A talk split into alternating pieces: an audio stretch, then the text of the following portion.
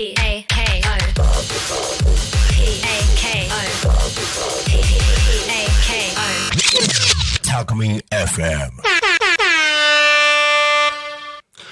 一番春の真のマッスルラーメンレポ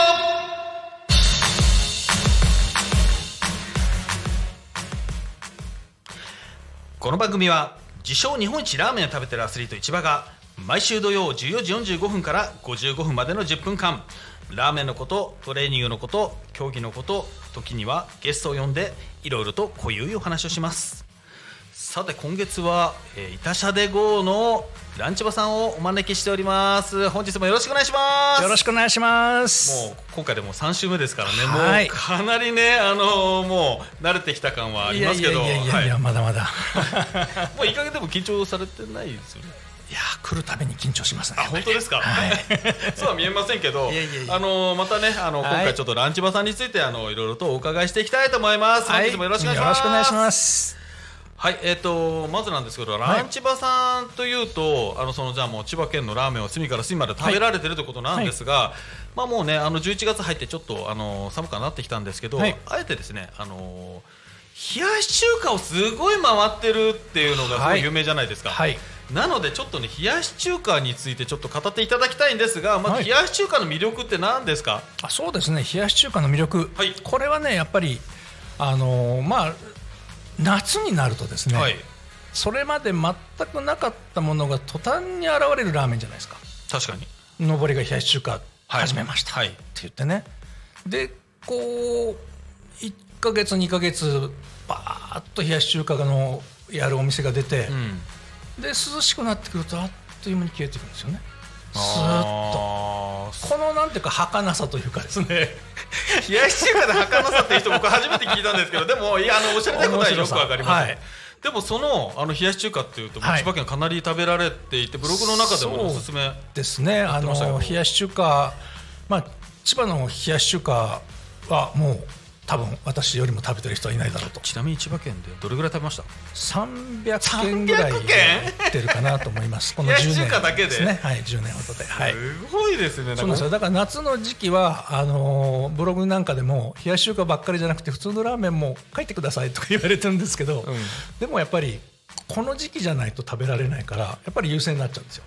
まあ、ラーメンアリーノ、あのオムライスアリーノ、はい。あの冷やし中華アリーノということで あのかなりもうねあの制覇されてるんですけど、はい。はいあのズバリ聞いていいですか、はい。あのランチバさんの、はい。あのまあ美味しいとかって言っちゃうともうランチバさん影響力あるんで、はい。あのあえてそこは聞かずに、はい。ここは面白いぞっていう、はい。あの冷やし中華3点あのお伺いしてもよろしいでしょうか？はい、わかりました。はい。3点。そうですね。えっとまずまあ私の地元になるんですけど、はい佐倉市のはいユーカリにあるはい和屋さん。あえですねっと和也というと平和の和に、はいヤゴの矢ですね。そうですね。はい。和也さん。和也さんですね。えーこちらはですね、あの煮干しの効いたスープなんですよ。はい。冷やし中華ではい変わってますよね。変わってますね。はい、これがね、もう抜群、あー美味しいので、ぜひちょっと食べてみていただちなみければいいにあの冷えたスープスープというかのの煮干しっていうのは、はい臭みとかそういうのはないんですか？それはねないんですよ。はい。もうそこはうまく作ってある面白いですねはいとっても美味しいです。えっと和也さんですね、はいあと2和也さん点じゃあお願いしますそうですね。二点目。はいまあ300点から選んでますね央区西芝ですね。西芝はいの稲瀬屋さん。稲瀬屋さんというと漢字があの息というあの息ですね。江戸っ子の息の、はい。あのにえっとひらがなの矢ですね。そうです、はい。稲瀬屋さんのこの和風の冷やし中華なんですけどはい。これがねいいんですよ。あの自家製麺のはい太縮れ麺ピロピロな麺が美味しいですし、はい。あとトッピングにであのナスのはい。煮浸しとか、あはい。うん。あそうですね。油揚げとか乗ってて、はいとっても和風で人気があります、もうね、冷やし中華というかはもう冷やしの本当だからもう本当和の、はい。なんだろう。和の料理ですよねそうですね。和の料理って感じです。すごくね年を追うごとにはい。人気が高まっている、ああれ、えっと、ね。駅からすごい近く西芝から結構近いですよねはい、駅の線路沿いになりますのではいなりますよね。はいはい。はいはい。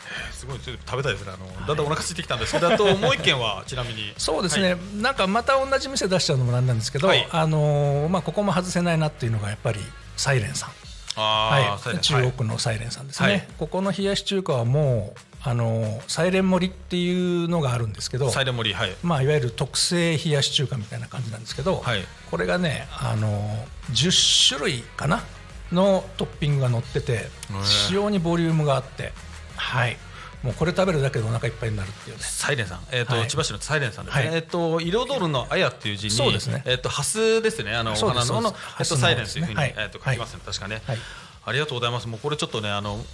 次の夏が待ち遠しい、あい、ぜひね注射あのなんですけど。この3件食べていただきたいなと思います。ありがとうございます。で、さらにそのまままたね、あの、はいどんどんどんどん聞いちゃいます。はいえっと。さらに、この千葉県内の中で、はい、これは面白いぞっていうラーメン屋さん、もうはい。この、食べ尽くしたランチバさんがちょっとね気になってるお店3つ、はい。あのちょっとねあのどんどん聞いていきたいと思います。うわ三つ。三つ。三つ。難しい。あ、まあ、あの思い立ったやつでいいです。あの、はい。後で思い出してもまあね、はい。あれですけど。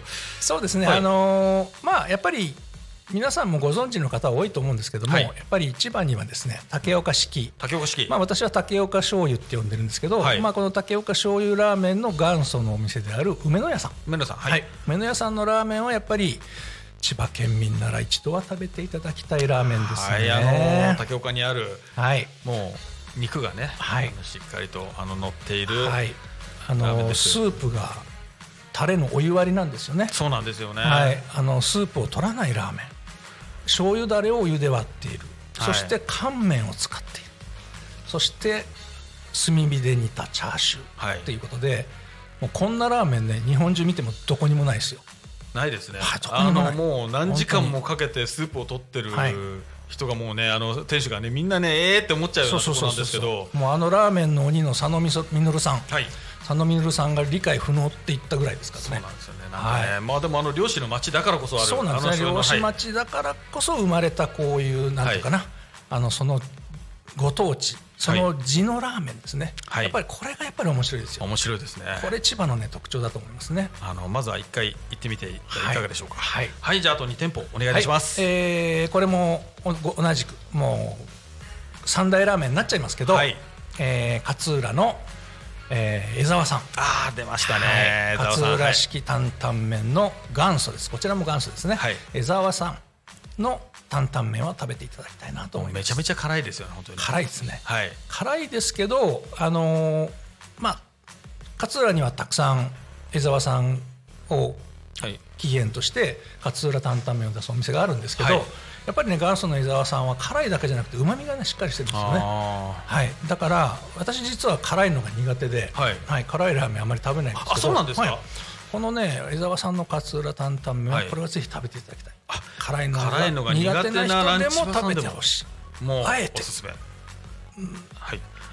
でああと一本あとあと一店舗ですね。はい。はい、えーあと1本店舗。これも、えー千葉のね、えーご当地ラーメンで、はい。アリランラーメンの、アリランラーメンはい。はい、八兵衛の食堂さんですね、はい。えーこれは長良町の方かな、はい。長生郡ですね、はい。はい。が、え3杯目になりますね、はい、アリランラーメンですね、アリランラーメン、あの何かと結構ねあの話題になるお店なんですけど、はい。これだけ聞く限りでもやっぱり千葉のラーメンって結構あの味がしっかりしてるもん多いですよね。そうですね、はい。あの三この三大ラーメン見事にこう千葉の内房から中房層外房層にはい。うまくまっすぐ並んでるような感じなんですけど、ね。はい、不思議に。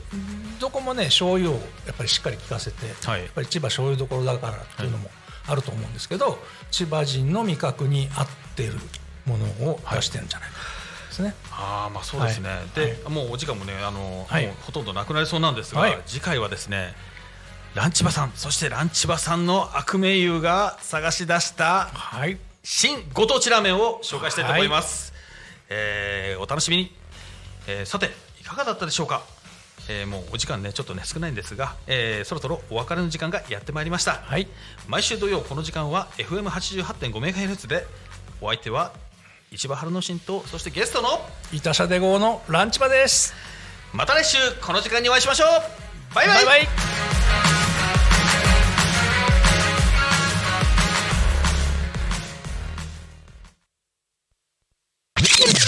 イ Talk Me FM.